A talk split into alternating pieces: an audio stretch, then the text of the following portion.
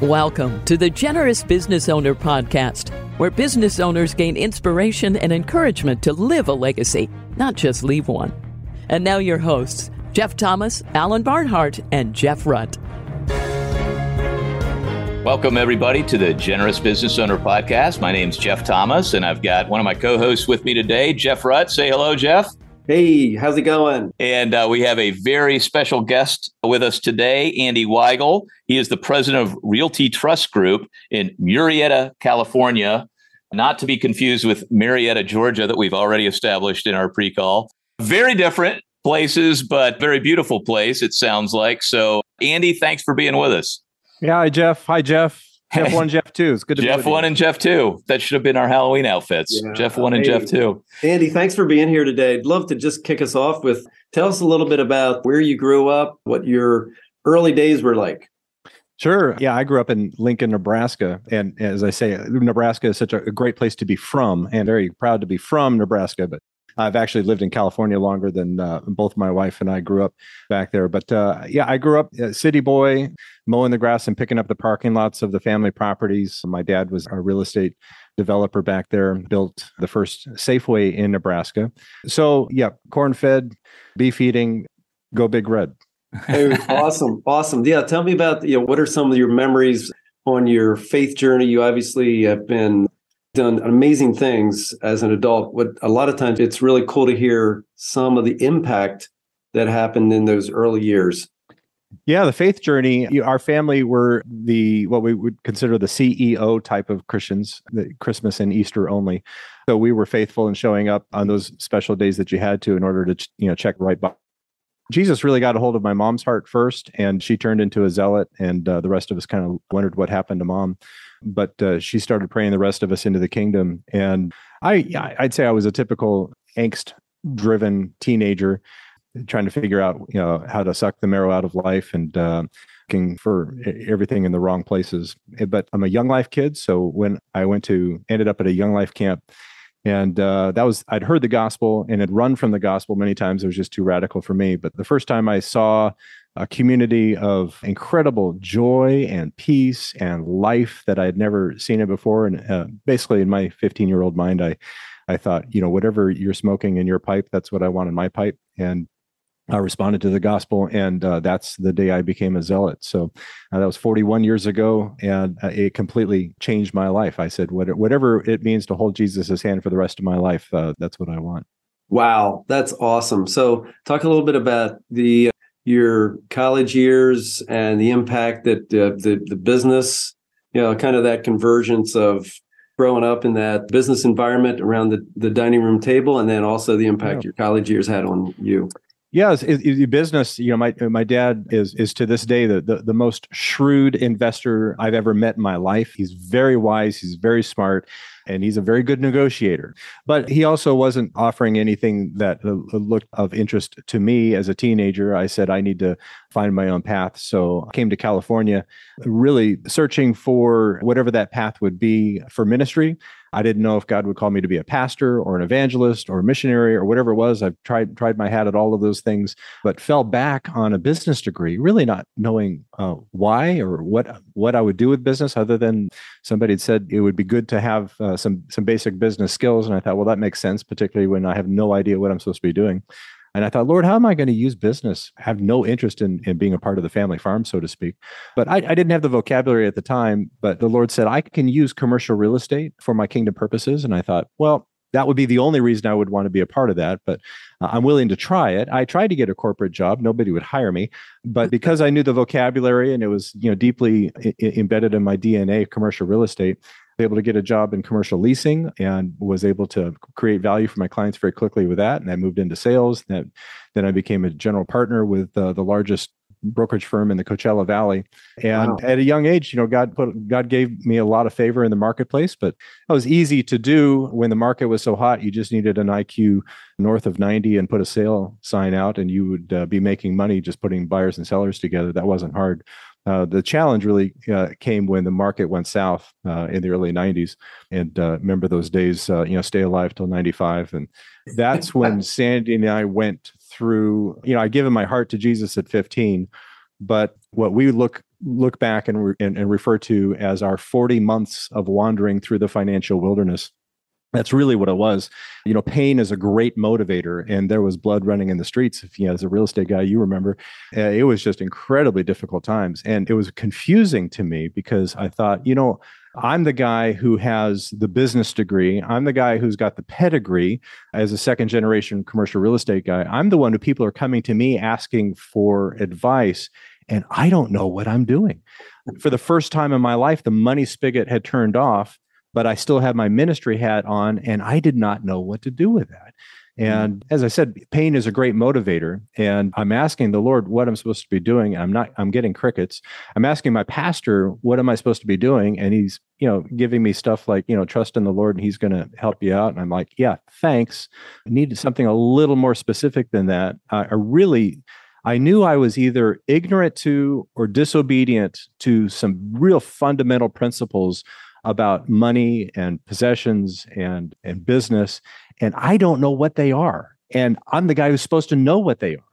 So in in the pain of that, the answer came in the form of somebody running into my office saying, Andy, I just heard about a 13 week intensive Bible study on uh, money and possessions. And I said, man, sign me up. And they said, we can't because uh, somebody has to be qualified to bring this. This was the Crown Financial Bible Study that many of us are familiar with. But they wouldn't just they wouldn't let you just sign up. Somebody had to go get qualified to teach it. I thought, man, I will crawl over broken glass wherever I need to get to to get my hands on that material. I was that motivated.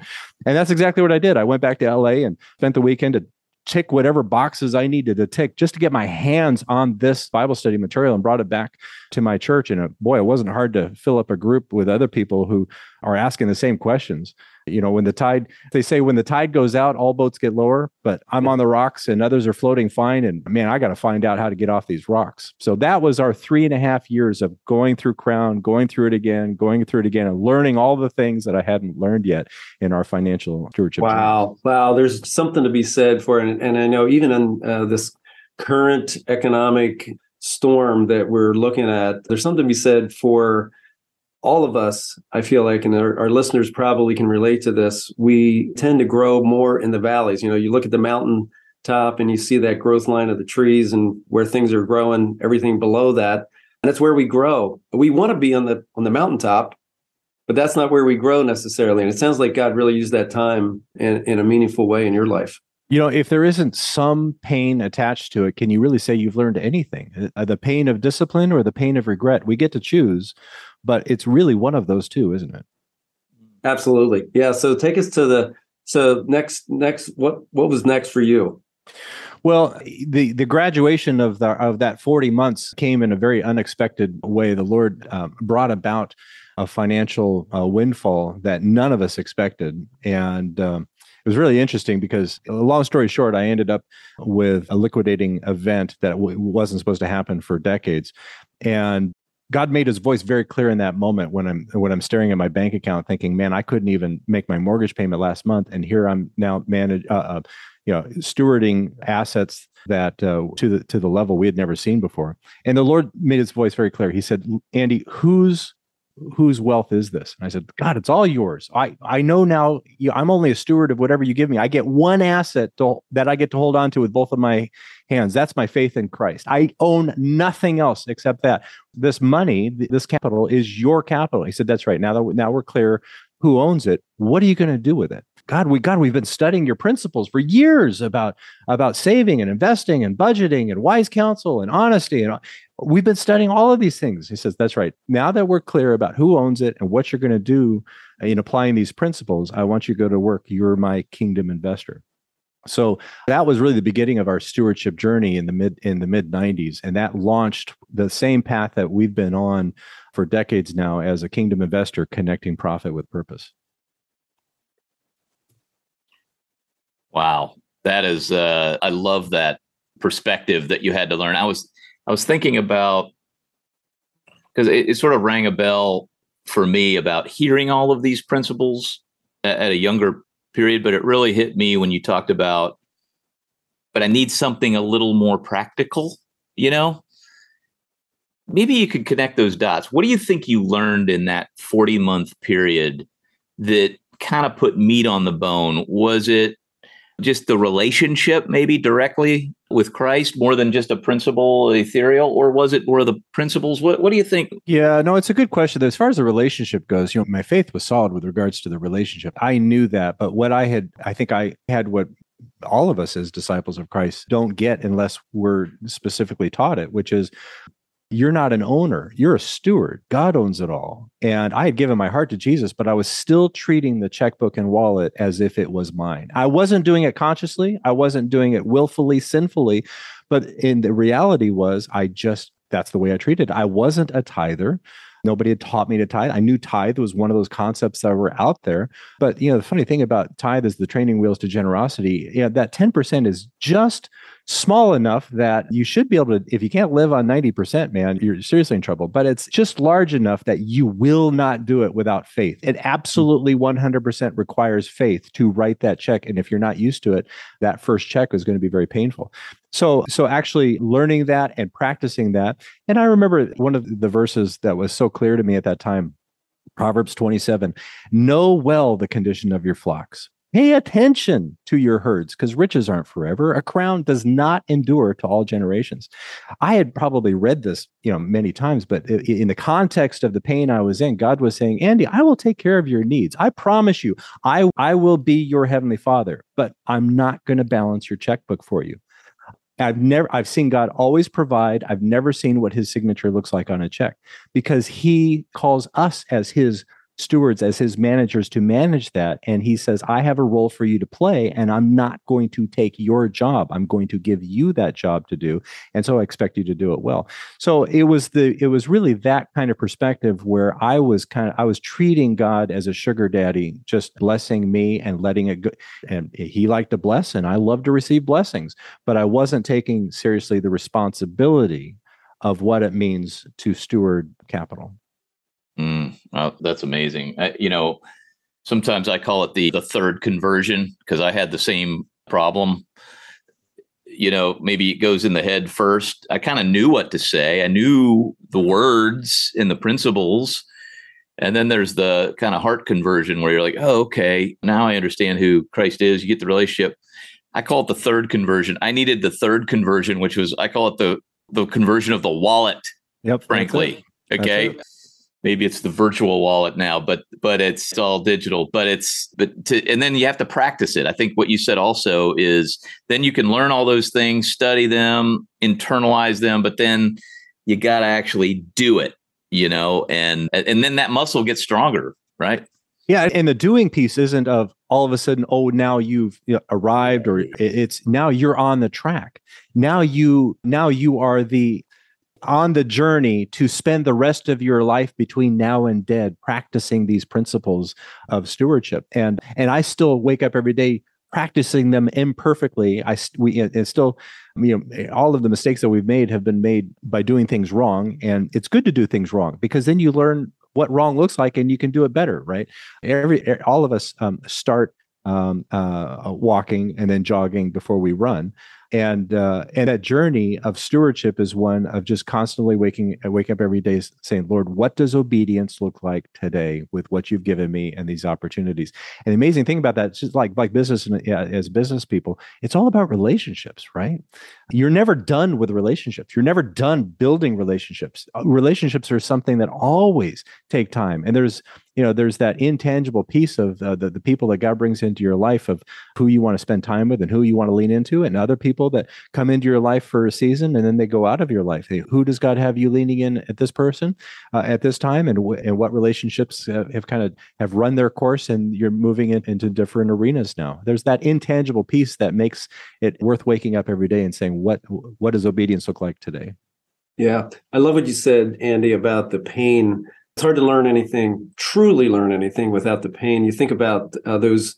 Did, did you say forty months of of pain to yeah w- wandering through the financial wilderness for for 40 40 months yeah and you think about and you're you know survive till 95 you think about joseph you know the the bible's full of stories of like you know, joseph in the, in the well his brothers you know did him a favor by selling him to the egyptians and then then he's, he gets forgotten about in prison it would have been hard in his mind, I would think, if I were him, to be thinking, "Oh, this is awesome because I'm being prepared to be a leader to help a nation survive. But that's exactly what God was doing in your life during yeah. those 40 months of pain. And and now you're carrying out that uh, that stewardship. Yeah, what was that uh, Steve Chapman song? You remember your chains and mm-hmm. remember your chains are gone. I'm so grateful for those difficult experiences that God brought us through. They weren't fun at the time, but it's always, hey, I, Lord, I don't ever want to get behind this eight ball again because I remember how painful that was. And I'm so grateful for the lessons that come from that. So please help me to navigate in such a way that I don't have to go back and relearn something that I might have forgotten. Oh, that's beautiful. The word that's coming to my mind right now is we've had a few conversations before we started recording here and I think we're going to title this this podcast "The Power of Collaboration." Uh, I know mm. that collaboration is something that's very important to you, and I think it's very unique in your walk as a business person and as as you call it, a kingdom investor. And maybe you can unpack uh, for us what how you define a kingdom investor, and then maybe talk a little about this this collaboration. Where are you involved in collaboration? Yeah, the, the, two questions. One with with the, yeah. the investment piece. You know, as a business guy, spent my whole whole career in commercial real estate, and I love numbers. I love following the numbers. I love the simplicity of you know cash in when, cash out when. When uh, that all comes down to a bottom line internal rate of return. It, it, it's not rocket science. You should be able to measure that in any investment. And the more complicated it gets, all you got to do is just figure out you know how much went in when and how much came comes out when. And uh, there's something about God's ever expanding kingdom that is God's God's an investor. And he he is a God of unlimited resources, but when he places them in our hands, they become limited, right? So how, we become tasked with the wise allocation of limited resources, no matter how many zeros or commas are behind that dollar sign. So I love um, being in that crossroads between marketplace principles and messianic kingdom expansion principles. I still think that there's things that are intangible about that that I can't explain, and that's okay with me. But as I was saying, some of the most every lesson that we've learned in how to be a good partner, uh, particularly cross culturally and helping to get the gospel where the gospel isn't, is mostly by being a bad partner, by leading with all of the the wrong principles, not tr- not uh, being relational, leading with too large a checks, and uh, you know. In all of our, I've had the opportunity to travel on, on, on in many countries all over the world, and and the frustration of those of, of those years of constantly showing up and trying to bring money thinking god's gifted us, us with money. Here our, our role is to write checks. And then seeing the unintended consequences of those and the frustration of coming back with funds that we had taken into the field and then realized that it would not be wise to leave those funds and coming back and thinking and saying lord why I believe that you've called us to be generous investors with your resources, but why is it so hard to write a check for $1,000 or $10,000 and know that and, know that you want us to grow in that capacity, but I'm doing something wrong and I don't know what it is. And the, and the Lord took me back to, you know, first, uh, first Corinthians 13 and said, Andy, here's the deal. You can write as large a check as you want. Problem is, it will be of no value to my kingdom or to you or anyone else if you don't learn how to lead with relationships. The kingdom of God expands on the back of relationships without exception. And if you are trying to lead with financial resources, you're leaving the most important part of, of that formula behind, which is I need you to lead with your heart. You have to lead relationally. And when you invest yourself into relationships and allow resources to appropriately follow that, now you've got the horse before the cart. And, and I thought, okay, that was my repentance. I was leading with the wrong thing. I have to lead with myself. And so once so that was an important transition for us in our kingdom investing of learning that that the most important thing that, that I can bring into a partnership is not my checkbook. But and then the, and then looking around and thinking, well, who else is asking these questions? you know those who would be who would be listening to this podcast we're all on a journey of generosity of, of learning how we can connect that profit with a purpose which is really important i know you had todd harper on and i'm a huge fan of uh, generous giving and what they're doing and i've learned so much from that table my own experience has been that the journey of generosity though leads to other questions which um, generosity alone doesn't satisfy. And that's that journey of investing. And i've learned that um, that the challenge of investing God's capital knowing that you will be held accountable for the return of what that capital invested in is a different journey than just writing a big a big of a check as you can and walking away and saying well i was generous. Those of us who are kingdom investors who are called to be uh, engaged in these partnerships we learn that the most valuable thing is the community who are we doing this with what does this relationship look like? How can I grow this relationship in such a way that the kingdom of God flourishes on the back of that? And then financial resources will flow accordingly in appropriate ways. So I didn't I didn't have this vocabulary when I was when I was trying to figure this out. All I just you know knew I just knew that God didn't call us to do it alone. And it was about 10 years after uh, that, that 40 months of wandering through the wilderness that I ran into a friend of mine that I hadn't seen in 10 years named Paul Shultheis. He was another commercial real estate guy, and I knew he was doing something in the Middle East, and uh, and I couldn't get my head around it. And I thought, man, who, what what is this guy doing? He was building some kind of a fund, a mutual fund for ministries, and I didn't. Nobody had that kind of language at the time. And, and he told me what he, that, uh, that essentially we're all as kingdom investors we're all asking the same questions which is essentially what's god doing? Who's he working through? How can we add value those of us who are asking those questions, we basically line up behind the same ministry partners to get our opportunity to stand before them and say, Hey, who are you and wh- what are you doing? And can you fill out my application of all the things that I need to know about your organization to see if we're going to be good partners? And, and you look around and say, Wait, we're all asking the same questions why don't we instead of each of us asking the questions individually let's put them together. Let's come to a common table. Let's uh, pool our questions together. Let's pool our resources together and create a fund or a fund of funds to be able to do this and scale the same way a mutual fund would scale with regards to their to their investments. Nobody had ever done that before in the kingdom sphere and i thought this is brilliant. We have to be part of this collaborative journey we're in, we're in. Where do we sign up? And he said, great. Well, the ask is a million dollars. I said, we're out. There's no way. I've never given anything close to that. Right. Uh, but uh, Paul said, you know, obviously God's brought us together for a reason. Just go pray about it, and uh, and see what the Lord says. And I thought, well, I'll pray about it. But you know, those of us in commercial real estate, you know, we always often say we're cash poor, but we're equity rich, right? Because we don't keep cash around. All the cash that comes in just goes back into reinvestment. Another deal. And uh, yeah, yeah. And the Lord had had, had blessed the, the portfolio to the to, to, to the responsibility to the tune that we had always given out of income, and that income had always been increasing, and our giving had been I- increasing. But the the real aha was when we learned to give not out of income, but give out of the very source that God had been increasing, which wasn't income, it was equity.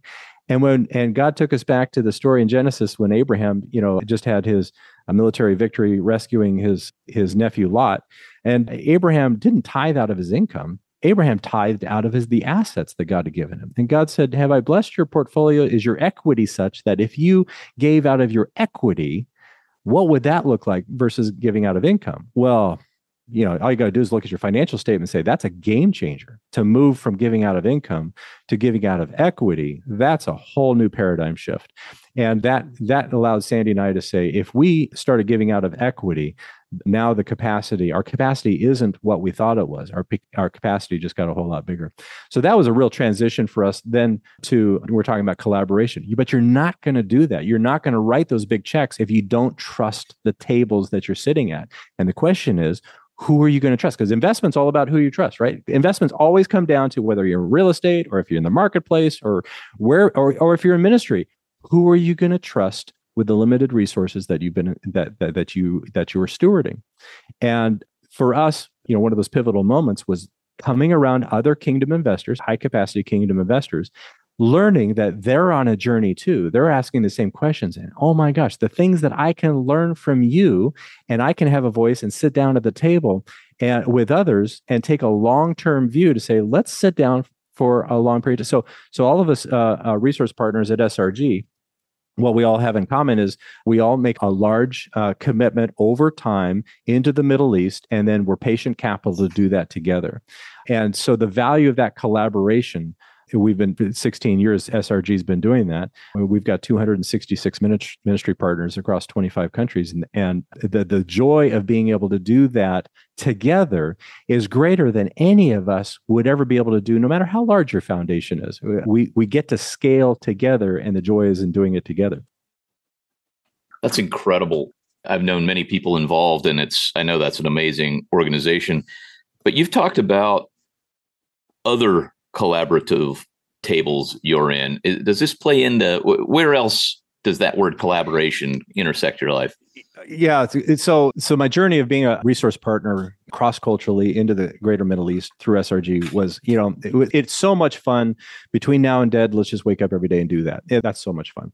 The problem is those of us who are zealous, particularly for getting the gospel where the gospel isn't, leaves a hole in our backyard. Uh, where we have uh, churches and community uh, ministry partners here saying, you know, the gospel needs to go out here too. And, and my attitude wrongly was you guys figure that out. There's a lot enough enough churches and christians around here. You don't i'm not adding any unique value to that conversation. I'm trying to get resources where resources aren't or very limited. So you guys figure that out. Well that principle of don't do anything over there that you're not doing here stuck in the throat and I, I had earned myself a reputation of being that weird guy who's very critical about what we're doing here, but always advocating for the wonderful things that, that God's doing over there. And um, that was a real problem. So, in the midst of that, I was invited to another rubber chicken dinner uh, from uh, that a friend was hosting, and um, he was involved in something called Mission Increase that I'd never heard about. Their tagline was "We help ministries grow," and I thought, well, that's kind of cool. I, you know, I'd like to see what what that looks like. So I met Dale Stockamp, the founder of that, and uh, he started telling his story as a high capacity kingdom investor. And uh, he was talking about his his moving from generosity to to uh, an investment mindset. And uh, he said you know he woke up at 3:30 in the morning with the, the, the parable of the talents running through his uh, brain that was that put him in a cold sweat. And uh, the lord was telling him i didn't tell you to just give it all away. This is kingdom investment capital. Where's the return and at that point at the rubber chicken dinner i dropped my fork and i thought man you've got my attention because i need to know what your answer to that is because I don't know what the answer to that is. I know how to I know I know how to do it collaboratively over there. I found a great table to do it over there. I don't know how to do it here. So he told me about Mission Increase and how their uh, development team had, had built a model that in your local com- in their local community, which was up in Portland, Oregon, they learned how to go to ministry partners and if you ask any ministry leader how can we help as resource partners as as kingdom investors what do you need? Every single ministry partner is going to answer the same way. What do they need? Money. Money. We need money. Or their answer is going to be something similar, like we need people who will give us money, or we need leaders who will give us money. Whatever it is, where there's, it, I don't understand why this is, but it is a principle that where there's no uh, money, there's no ministry. Somebody has to pay the bills. Somebody has to help resource uh, and make that happen. And so they created uh, uh, something that was highly collaborative, a way that went upstream with other resource partners to fund a model that w- could then uh, uh, uh, be rolled out across an entire community of ministry leaders for a, for a small handful of resource partners to be able to help ministries grow across their community. And I went, man, if this is as good as you say it is, I got to have this in my backyard. And so I kicked the tires and I uh, went to the local community to sit in on their quarterly meeting and saw what incredible leadership that they had and that, and that it was prayer driven and they had the right principles at the table and it was collaborative and they had partners coming together and doing it together. And I thought that's exactly what we need. So, so I became the champion for Mission Increase Inland Valleys. Uh, and we now have 106 ministry partners here in Riverside, San Bernardino counties, and Coachella Valley, and, and, and Murrieta and that we, you know, a dozen of us or, or so go upstream to fund a local area director to uh, provide coaching and teaching and training for any ministry leader in our community that wants to learn how to grow. And we do it at no cost to them. So that's the other collaborative table. So these are so every day now I wake up every day eh, with my commercial real estate job to connect the, the, the profit with the purpose. And I have two collaborative tables I get to sit at. One of them to get the gospel over there with 266 ministry partners. We get to be a part of that. And we get to be a part of watching ministries grow in our backyard here through mission increase. Okay, that's fun. That's worth waking up for every day to be a part of. Well, I just I have this image, and uh, of course, that's how we met was through Mission Increase, and Dale Stockamp was actually a guest on the podcast, episode twelve. Uh, for those who are, are listening, uh, go back and listen to that. But the the thing that struck me about Dale's story was that it was so clear how he God gave him this pretty analytical mind, to put it mildly. And he, you know, he built a great business doing that, sold it, and then eventually, right? Nothing's a straight line as we talked about up and to the right, but eventually found a place to to apply those analytical gifts, you know. And you know, we, the, you and me and others that know Dale about his favorite word is leverage, you know and uh, of course in in real estate language maybe you call it a cap rate or you know used irr in here you know so there are wait okay hold on. You just came back to me so i've missed the last 45 no, seconds. You okay i just saw that it froze. So I'll, I'll repeat just in case it it didn't record for some reason. I think i think probably wi-fi on your side but uh, but i don't know. I, I could still see it going but I'll, I'll repeat it. I said we met uh, andy and i met through mission increase at an event actually down in Franklin, Tennessee, where I interviewed Andy and a couple of other people that are very involved with uh, Mission Increase. And uh, for those who haven't heard it, listen to episode 12 of this podcast for uh, interview with Dale Stockamp, the uh, founder of, of Mission Increase. And the thing that I love about his story is that God gave him a very analytical mind in business that helped him create a big business, sell it, and then he eventually, and like we said, nothing's just up and to the right in a straight line. He eventually, as you described, found the place in ministry land where he could apply those same God given talents. Uh, and his favorite word is leverage, as we mm know. And you've used the term IRR. You know, I think of cap rates and that kind of thing. But to me, and you've already sort of alluded to it, real estate is just math. I mean, most of business is just math, frankly. Mm-hmm. Cash coming in, cash going out you know, in real estate, what are the rents coming in? What are the expenses, basically? But I love, so there's this picture, and a lot of the people that I know that are involved in SRG have a similar mindset, a similar gifting, actually, with that analysis of those kind of returns. And so pooling your resources to do it in a collaborative way, I think is a very unique idea and actually does lead to a higher RRR, IRR, sorry, and and leverage. So I think that's a, a beautiful part of the story. So where where does this journey take you now? What what what do you see kind of coming in the next 10 years for you or do you even look that far? Oh yeah, no, I'm always looking around the corner to see how how can we grow? The, question was always, what experience do I need to add to the knowledge that, uh, that that God's given me to get the wisdom that will come out of that? That's always coming on the back of relationships. So meeting other people at these collaborative tables like yourself in in uh, in Franklin. And uh, it, it's always where what next? So we're continuing to expand our fund of funds at SRG inviting others to the table at that.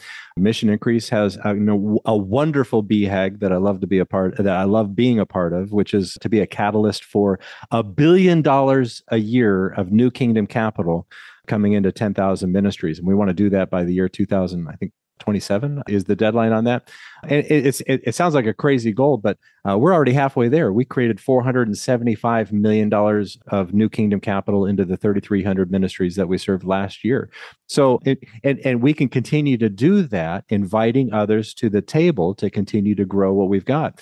And we were talking about, you know, ROI and IRR and all that uh, you know these are models that have a proven return as long as uh, you know mission increase was the first ministry that taught me you know, we're all trying to figure out how do you measure fruit? Uh, how do you measure relationship you know you can measure the number of decisions for jesus the number of people that come to your events the number of you know pe- people that you serve at, at, your at your food pantry. You know you can measure all those things.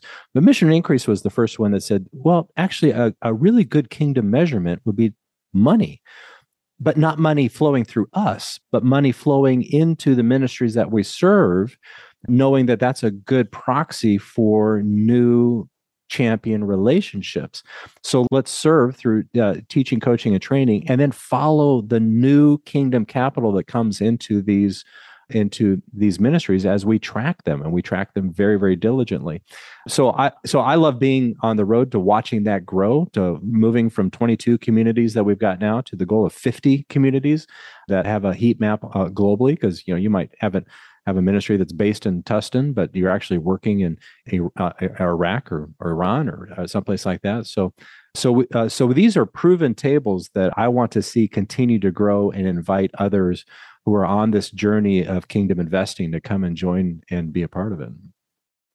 I love that. Love your collaborative heart. And so, as we kind of wrap up here, Andy, one of the things we try to ask toward at the end of the podcast is, you know, we're we're mostly just a bunch of business people uh, talking to our friends and encouraging each other as we were talking before we were recording. That's really the goal of this podcast is just to encourage people on their their own journey of generosity, mostly as as, as uh, business owners. And so, you know, as you just think about a uh, maybe a practical tip that somebody who might be a little a decade or two behind you on this journey you know if you're kind of talking to yourself 10 or 15 years ago uh, maybe a practical tip or maybe even longer than that a practical tip something they could just apply tomorrow or next week just something small along the journey. Uh, what kind of a tip might you deliver?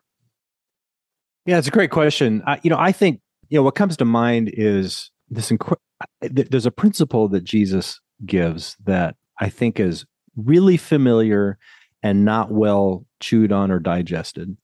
And it's it's the ask, seek, knock principle. You ask, it'll be given to you. You seek, you're going to find it. Knock, and that door is going to be open to you. I love that how what each of those images represent individually and collectively. Collectively, what they mean to me is God's created his world in such a way that those who take initiative are blessed. And God's called his people to take initiative. So the calling is for leaders. If you've been gifted with relationships, if you've been gifted as a business leader, if you've been gifted with any kind of leadership skills whatsoever, you've been called to be an initiator. God promises to come alongside you as you ask, as you seek, as you knock, to initiate new ventures that are in partnership with his expanding kingdom. So I would just encourage that to to to never always content, never satisfied, of asking Lord, what what's next? I think there there isn't a finish line in the expansion of God's kingdom. It's constantly expanding. There's always something next to be able to be working with. And uh, to do that collaboratively if you're not working collaboratively look around and say lord who should i be working with that that I need to go throw a rope around? Who do I need to call? Who do I need to, uh, to be connecting with? In my world as a connector, you know, it's it's I, I, move from coffee to lunch to dinners to just saying how who can I connect with in a way that can, that I can create value or that we can create value together. So start asking. If you're not asking, start asking. If there's a door that you need to knock on, get out of your seat and go knock on that door because God God blesses those who take initiative. I love it. I wrote down uh, keep asking, have an abundance mentality, and and uh, keep for look for collaboration with others on the same journey. It's a right? whole lot more fun together. It is. Well, Andy, thanks so much for being with us on the Generous Business Owner podcast today. Thanks for having me, Jeff. Really. All right. See it. everybody next week. Okay. Thanks for listening to the Generous Business Owner podcast with Jeff Thomas, Alan Barnhart, and Jeff Rutt. Make sure to follow the podcast so you don't miss an episode. You can find the guest contact information in the show notes. Stay tuned for the next episode.